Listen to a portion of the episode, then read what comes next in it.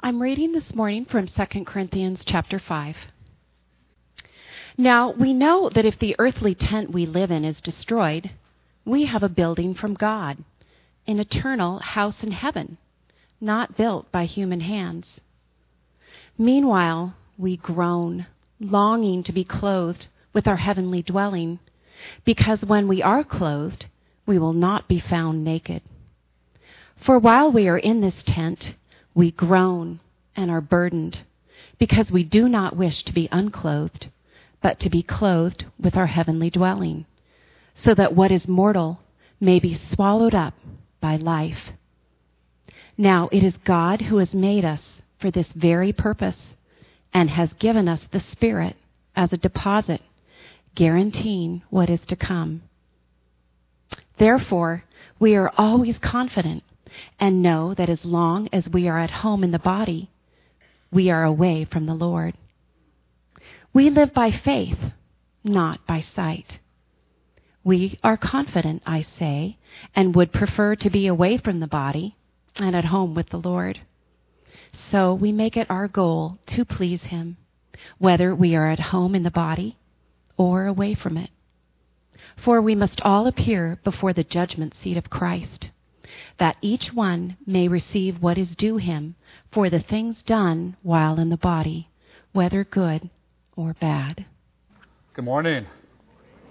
Winston Churchill, who was the former British Prime Minister, he made some specific arrangements for his funeral services. And he asked that it would begin with the playing of taps, the military trumpet that would play at the end of the day or at the end of life. But he also made some other arrangements in his service. And while it was over, as everything was wrapped up, Reveille was played.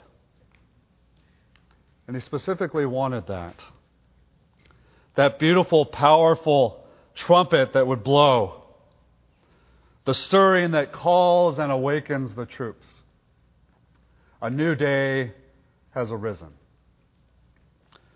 Thessalonians 4 says, I do not want you to be unaware, dear brothers and sisters, about those who have fallen asleep, about those who have died. For the Lord himself will come down from heaven with a loud command, and with the voice of the archangel, and with the trumpet call of God. And the dead in Christ will rise first. And then after that, we who are still alive are left, we will be caught up together with them in the clouds, and we will meet the Lord in the air. And so we will be with the Lord forever. And therefore, the scripture says, encourage one another with these words about our Lord. Let's pray. Father, I just pray this morning in this uh, beautiful season that uh, there's lots of joy and lots of reflection, and as we as we think about Advent, about love, how much you love us, that you sent your Son on the cross to die for our sin, that those who should believe upon you, Jesus, should have life, eternal life. And so, this little babe that we reflect upon became the Savior of the world, and we thank you for that. And we thank you for the hope that we have that those who have fallen asleep, those who have died in you, in a relationship with you, have life everlasting with you in eternity. This is our hope, our certain hope.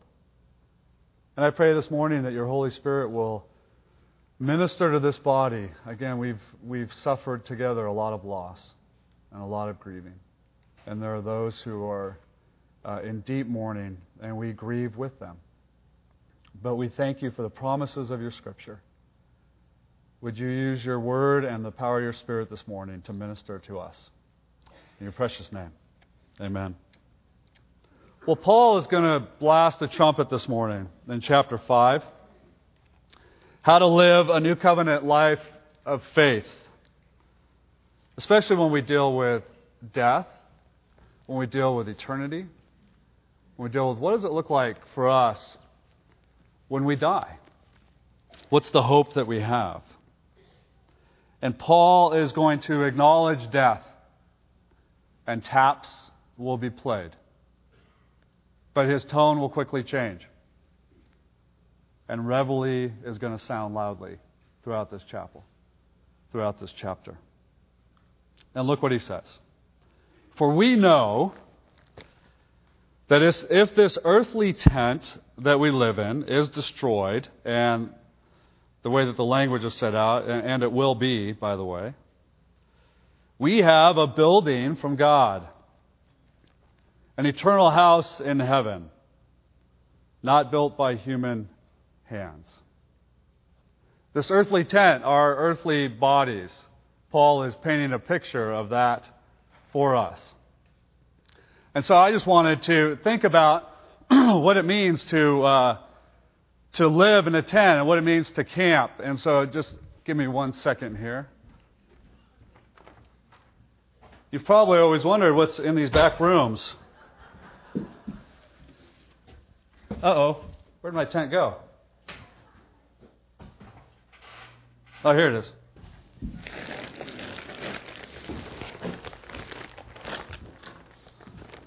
And I actually need I need a I need a little bit of help from Tom. Why don't you come on up? Laura, come on up here. Help me out.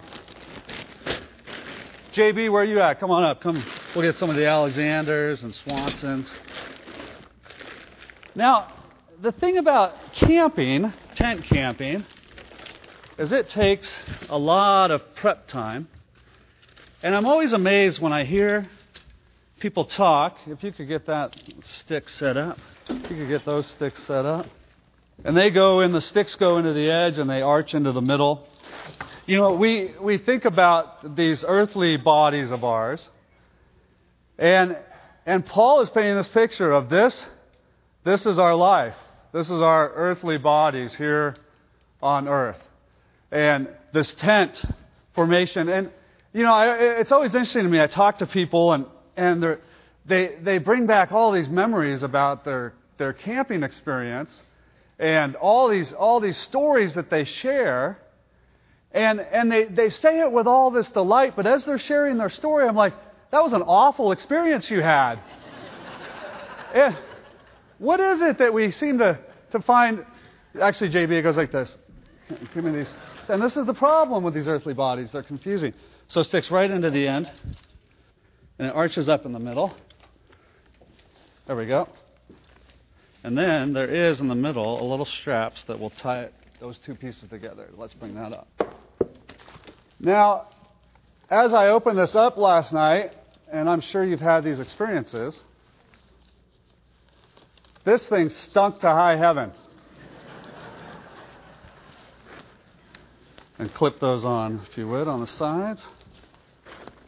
And you know, I always think about about my camping, and I really don't like to uh, tent camp, uh, really at all. people, when I moved to Idaho, people tried to get me involved in this whole thing, and uh, I'm a California surf boy, you know, played beach volleyball and all that. Thank you so much. Give them a hand. They did a nice job. you, you know the other thing, the other thing that's amazing that I was reminded of it, in, in this picture that Paul paints for us is this is it. This is life in this earthly body. And, and it's, you know, it's stinky again. It's a, it's a lot of work.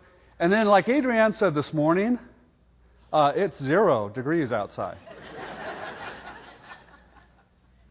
and we live in this. We live in this.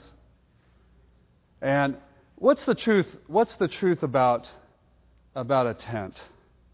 What's Paul trying to tell us about this? Yeah, right? It's absolutely temporary.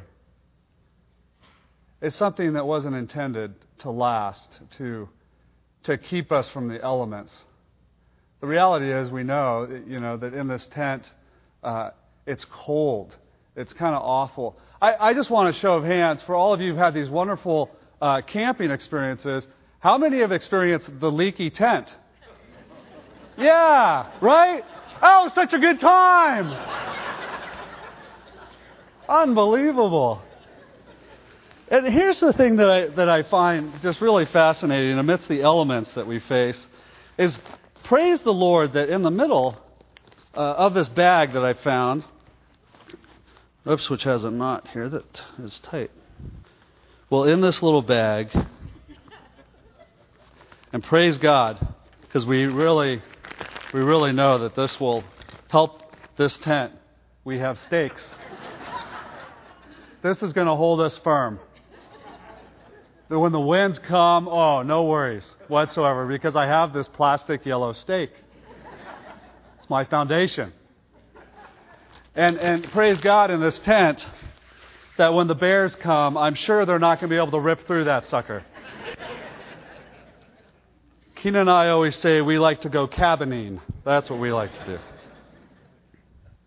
You know, it's, it's what is temporary. And Paul really wants to make that very clear about who we are, living in the new covenant, which means living in the adequacy of Christ alone. Recognizing that we, we are, like Jackson taught a while, we're broken vessels. We're weak, we're dependent, but that Christ is living his life out through us. But as we face death, the reality of death and these broken bodies of ours that are just, you know, a mess. He's saying it's just like this. And Paul was a tent maker. He knew tents very well. He knew they're leaky, he knew they're smelly, they don't keep out all the elements. They're not meant to last forever.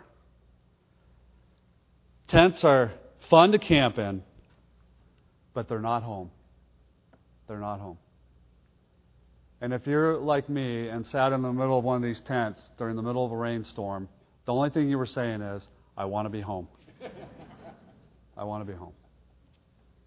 That's a picture I don't want you to miss that Paul is giving us this morning.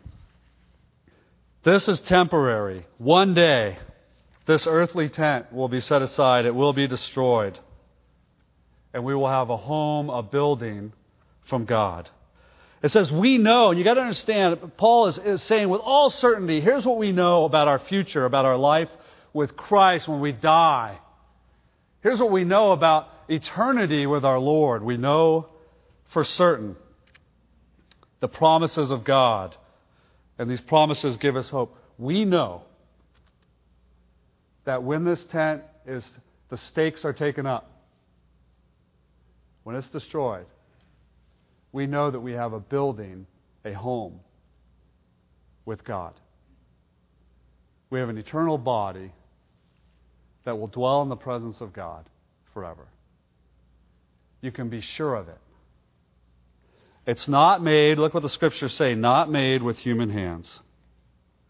This isn't something that we can do in and of ourselves. And this, again, is the whole idea of, of, of new covenant wow, we think that we can do all this and make this, this body that's going to be perfect before God. He's like, that's nothing you do. It's something that I, I, I'm doing and I've done. I have this house that I've built for you, this eternal body, and it will be eternal, and it will be in a heaven. It lasts forever. So don't get so stuck in thinking this tent is all we got. And so we praise God that we know that we have an eternal home. And Paul's making a, a strong contrast between the spirit and the body, reminding us that we are spiritual people. We are spirit. You know, that's so obvious, and a lot of us have grieved over these last months with some dear friends. And some have had open casket. And there's nothing more clear to us that we are spirit. That when you walk up to an open casket and you look at this shell, you look at this tent, and you go, that's not that person. That's not the person that I knew. It's not them. Because we're spirit. That shell in there is this broken tent. And God has so much more for us when we die, when this tent's taken up, because of Jesus Christ, his death on the cross, his resurrection, and our belief in him, we will have eternal life in a resurrected body before the presence of God forever. That's the hope of Christmas. That's the love of God at Christmas. But meanwhile, while we're here, like many of you, even this morning, waking up, man, we groan. We ache. Our bodies hurt. We, we sigh, the, the language has. We, we sigh with this expectation of, oh, there's got to be so much more. Life is hard. You know, we want to try to have all this, this sweet season at Christmas time, and it is a sweet season, and it's full of joy as you reflect. But the reality is, the hardships of life keep going on, don't they? And so we groan. Actually, Paul says, you can be sure of this. In this tent, man, the windstorms are going to come up. There's going to leak all over you, and you are going to groan. And it creates in us, I believe, this longing for heaven, which is what we're intended to have. This longing to be fully clothed, fully in our resurrected bodies, in the presence of God forever. Yet we groan while we're here. Every time you wake up in the morning and your knees hurt and you're like, oh, I just can't move. That's a longing for heaven. Every time your pants keep shrinking in the laundry, you know? it's like, come on, honey. Meanwhile, we groan, longing to be clothed instead with our heavenly dwelling, verse 2. Verse 3 Because when we're clothed, we will not be found naked.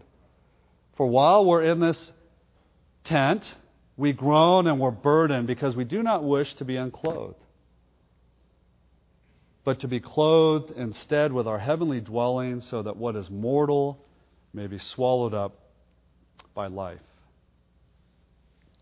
It's kind of a strange statement, isn't it? We want to be clothed, unclothed. We don't want to be found naked. It's just a strange statement in the middle of all this. It doesn't fully make sense to us at first. I, I think one of the things that, that was happening as Paul is thinking through what the the Greeks and the Romans were thinking about, and uh, obviously, especially the Greeks in Corinth. But there, there was this thinking that there was this intermediate state of when you died, uh, you, your spirit would leave your body, but would be in this intermediate state. Uh, some call it soul sleep. But it's, it's this time before God comes back, before Jesus comes back, uh, and takes up the earthly bodies, the resurrected bodies, give us resurrected bodies, and, and, all that time before we die, and then that happens. And so we're just kind of spirits. Spirits, uh, the thinking was in the presence of God, but spirits without, without bodies. And so that was some of the thinking that was going on. And actually, uh, there's a fair amount of uh, believers uh, today that have this thinking that there's kind of this intermediate state. I don't totally know what to do with that. I don't know how that's all going to play out. I, I think uh, I appreciate Ray Stedman's thinking on after we die, which is, you know, we, we keep trying to put God in a uh, in a box of time that He lives in this this time frame, and and we can't. We can't do that to God. That for God, when the believer dies, the the uh, rapture happens. God's taking up his people. Resurrected bodies happening the same time that we die. So whenever we die, it's all kind of the same to him. Same time for him. And so I, I think that that seems to be true of us trying to understand the character of God. We don't we can't put him in a temporal and we can't put him in a time frame. So there was some thinking that was going on there. But I think what Paul was even touching on a little bit more was that the Greeks and the Romans would say of their bodies, their fleshly bodies, that it's a tomb. My body is a tomb. It's a shackle for me. I hate my body. I don't want anything to do with it. Seneca, who was a Roman Stoic uh, philosopher, he wrote, I am a higher being.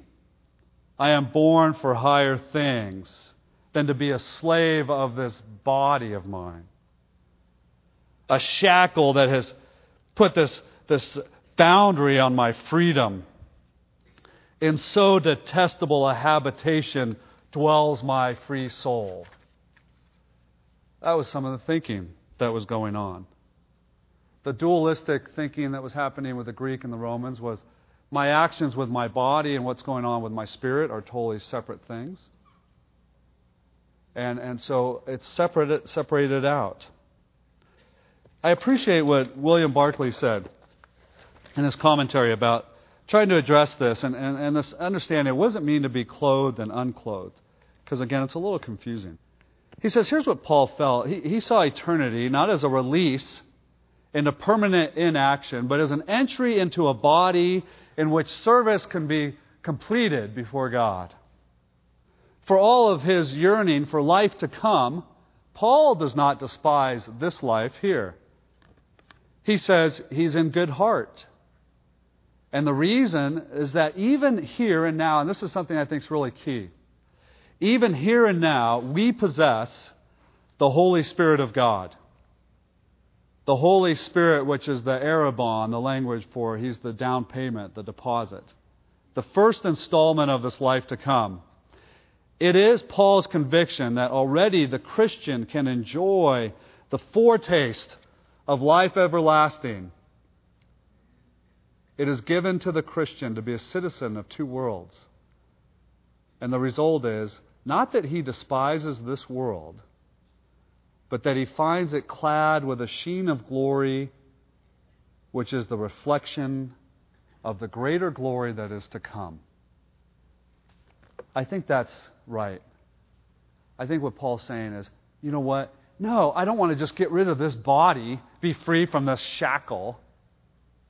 I long to be clothed with my heavenly body. I don't hate this world and all that's in it. God has me here, and I'm filled with His Holy Spirit, so there's life to be had here. But even more so, I long to be with my Savior. I long to have a new body. It's going to be a wonderful new body. Clothed, no longer naked, resurrected. This is his longing. And we all long, we have an ache for a new body. There was a Amish man who uh, was in Pennsylvania with his son, and they took their buggy, their horse and buggy, and they went to the mall in the big city. And they went to the mall and they were fascinated not only by all the stuff that was there and all the technology, but they came before these two silver doors. And they, they would open and close. And they would go up and down. They would watch these numbers light up and the son said, Father, what is this? It's amazing. Father said, I, I don't know, son. I've never seen anything like it. It's unbelievable. And as they're talking about this fascinating thing in front of them, these silver doors, not understanding what an elevator was, this dear, sweet old woman who was in her wheelchair, she comes in to the elevator. And she rolls in and they watch the silver doors close. And they watch the numbers and they go they go down and then the numbers come up. And the doors open up before them and out walks this beautiful 20-year-old woman. and so the son the father says to the son, "Son, go get your mother." We all long for new bodies. It's not a new wife, a new body. We long for the resurrection body. Corinthians 15:50 says, "I declare to you brothers and sisters that flesh and blood cannot inherit the kingdom of God, nor does the perishable inherit the imperishable." What's stronger than death? Here's the promise of the Lord through Paul in this chapter.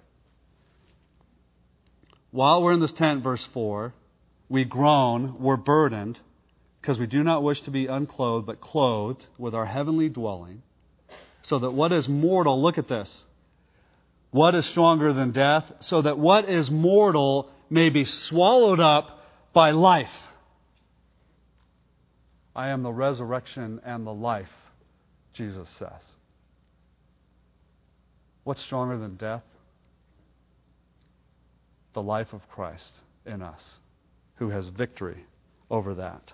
Life, not death, swallows up the believers. We sit at services all across this land and we, we grieve, but it's not death that swallows up a follower of Christ at that moment.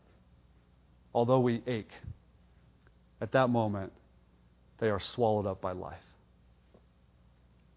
We can be certain of it. We can be sure. Corinthians 15:53 The perishable must clothe itself with the imperishable and the mortal with immortality. And when it's been clothed with the imperishable, the mortal with immortality, then the saying that is written will come true Death has been swallowed up in victory. You know, you've often heard the statement you can only be certain of two things in this life death and taxes, right? It's missing one thing you can be certain as a follower of Jesus Christ, as a child of God, you can be certain of life. And that's what Paul wants us to know.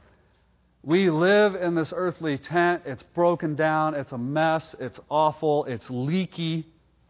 But we can say, Where, O death, is your victory? Where, O death, is your sting? The sting of death is sin, and the power of sin is the law. But thanks be to God because he has given us victory through our Lord Jesus Christ. So, therefore, dear brothers and sisters, stand firm. Let nothing move you. Always give yourselves fully for the work of the Lord because you know that your labor in the Lord is not in vain. How do we know the Lord's going to do this? How do we know that we're going to have something in eternity Verse 5, I think, is just awesome. Now, the one who has fashioned us for this very purpose is God. And He has given us, here's the promise, the Holy Spirit as a deposit, as a guarantee of what is to come. Now, the one who has fashioned us for this very purpose, He knows these earthly bodies, but He has created for us and fashioned us for this longing and for this renewal of a resurrected body. It's been from the beginning. His whole plan for us to have life eternal with Him. And in the meantime, I give you my Holy Spirit so that you can have life here on this earth. Even while we groan, resurrected body to come. The Holy Spirit is just a, a down payment Imagine what the full payment will be. There was a little girl who was taking a walk with her father in the evening, and she looked up at the stars that were magnificent. And she exclaimed, Oh, Daddy, if, if this is the wrong side of heaven, and it's so beautiful, what must the right side be like? It's not a tent, I'll tell you that. A resurrected body in Christ. Paul's not wanting to get off this planet quickly, but he longs to be with his Savior. Have any of you ever had a long distance relationship? I was engaged to Kina, and we actually got engaged over in Washington, D.C. And then she had to come back to school. And so I was having a wonderful time of ministry and life in Washington, D.C., but she's in Santa Barbara, all the way across the United States. And the whole time that I was having all this wonderful life here in D.C., I longed to be with Kina. Because that's where life was with her. I longed to be with her. That's what Paul's saying. I long to be with the one I absolutely love. I long to have life with him and be in his presence that's where home is. homes in the presence of God. Even though we ache and we groan here, I'm not wanting to get off this planet. God's got all kinds of stuff for me in the power of the Holy Spirit. But I long to be with Him. So he says, when we live in the new covenant, while we live in the meantime, we can live of good courage. It's not just like, hey, buck up, you know, get over it, be happy, put on a smile. We can live in good strength and good courage eh, because we're filled with courage and joy and love from the Lord through the power of the Holy Spirit. So while we're in this tent, which we know is not our permanent residence, we can live in, in new covenant in the power of the Spirit with the joy of the Lord. And here's the ultimate goal. This is what verse 9 says. And here's our aim. Our aim is that we would please Him. That we would please Him. You see, these bodies, verse 10, these bodies of ours, you know, we try to say they're separate and that our actions don't have any consequence. But he's like, no, no, no. We, we sang this morning so beautifully. We serve a holy, beautiful God who is a just God who puts down righteous judgment. So while we live in this broken tent, everything that we do with these earthly bodies has eternal significance. And that we can't make light of that. There's a reason Jesus came to die on the cross for our sin. And now to live in us and to give us life and to help us live life in Him. But our goal, our number one aim, in all of this brokenness, whether here in this body or even one day when we are in our resurrected bodies, our number one aim is to please, to draw near, to worship our Heavenly Father. And that's the question for all of us this morning. Is your life in this broken tent? Is your life aimed towards pleasing the Lord? He's given us these bodies, and yeah, they're, they're a mess. But He's given us these bodies to be used to live out His life into this broken world, to glorify our Lord and cry out, Holy, holy, holy is the Lord God Almighty. I hope you, like me, are tired of camping. But at the same time, let us say, Father, even in this tent, I aim to please you because I love you. And Father, because you first loved me. That's this morning's Advent, right? You loved me. You gave me life through your Son, Jesus Christ. You sent the little babe to grow up and to die on the cross for me. And so thank you, Father, for your love. And so, Father, my life is yours to please you. And so I'm going to go on camping in your strength. Let's pray. Father, I just thank you for your word. I thank you for your life in us. And Lord, even though we, we, we ache and we groan, we long to be in your presence because things around us are uh, broken and we need you. But Father, while you have us here in these tents, in these earthly bodies, I pray, Father, that you would minister through us. Father, may we live for you. Would you empower us with your Spirit to, to live in obedience to you? We long to do that because we love you and because you first loved us, Lord Jesus.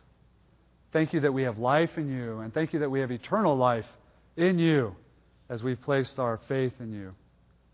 May our lives glorify you, Lord Jesus. We pray. In your precious name. Amen.